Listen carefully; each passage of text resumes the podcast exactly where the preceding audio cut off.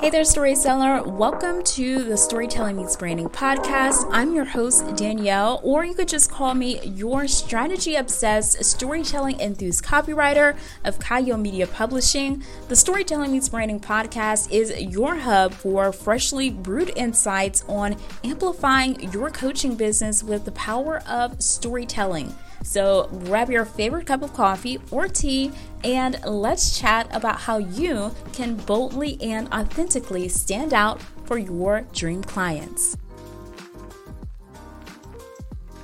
Hey there, welcome back to the Storytelling Meets Branding podcast. I am Danielle, and of course, I am so excited that you're here listening in on this episode where I am chatting with you all about having a new set of brand stories behind every new offer. Now you're probably thinking, Danielle, that is a bit too much, but let me explain why that it is necessary. So I personally believe this is necessary because it's a great opportunity to be creative, share new ideas with your ideal client, and further connect to build and grow your business, right? And that's what you want to do. You want to connect and convert more of your ideal clients. So, adding unique brand stories can help with exactly that, generating more leads as you can easily communicate and demonstrate the transformations on the other side of your offers.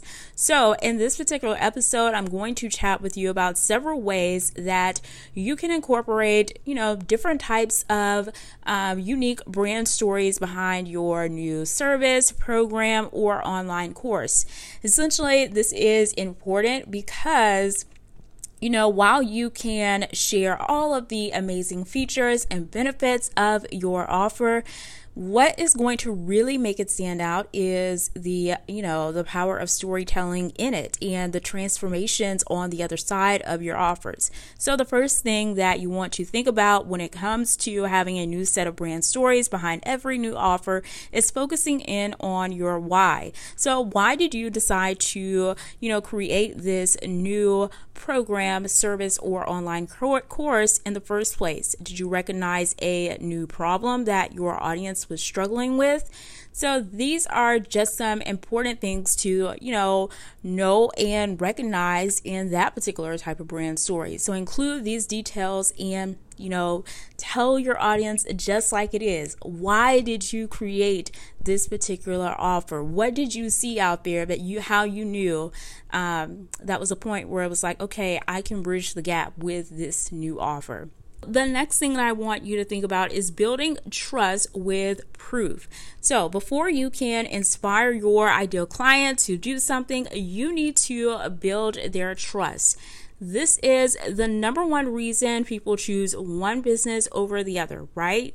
You want to have that trust. And a great way to do that is by having examples, examples rather, of social proof through testimonials or case studies. And I've shared here on the podcast before how it is so important to document your client's, you know, transformation throughout the whole process. So initially when someone contacts you in a, you know, discovery call or something like that, it's so important that you record that. So, you know, if they actually do become a client, you can always refer back to it and note, you know, what their initial struggles were from the very beginning and then document that whole process until the very end in terms of like how you help them how you know confident they are now. Like how has their life changed since working with you have these testimonials, case studies. These can be turned into like tons of different types of storytelling content on your social media pages and your email content on your website, all the things. So have that social proof. The next thing that I want you to think about is, you know, not focusing in on all the amazing features of your offer. I know they're wonderful, you know they're wonderful, but it's important for you to involve your ideal client in terms of, you know, sharing the benefits of your offer instead. You know, what is in it?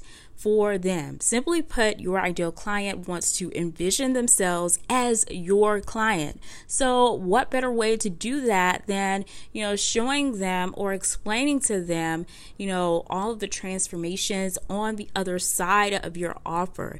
Because really there are tons of other people or similar brands out there that are putting out offers that might be similar to yours but i'm pretty sure yours is different in terms of how and why you created it. So what is the transformation or transformations whether on the other side? This is what's going to grab someone's attention okay the next thing I want you to think about is stating your goals and making them obvious. So don't be afraid to share your goals when it comes to your offer. For instance, how are you helping how are you hoping rather to help people who invest in this offer? You can talk about this on social media. You can talk about it in your email content. Like, how are you hoping to help people who invest in your offer? Like, why is this so important to you? Again, essentially, why are you passionate about this offer? So make it clear, share, don't, you know, hold back from that. The key is to be, you know, transparent about everything. And when it comes to brand storytelling, transparency is so important. So, the next thing I want you to think about, which is the last thing, is just keeping everything consistent with your brand values. And so, while I believe every new offer needs unique brand stories, it doesn't mean it shouldn't flow with the other stories you've already created or your overall brand story that everything stems from. So, think of your new offer as, you know, you can think of it as a new chapter of your uh, your brand's like book or something like that, right? But you want to maintain your brand values, you want to maintain your brand voice and tone, all of that. And you know, I have an episode about brand voice and tone as well, so you can go back and listen to it.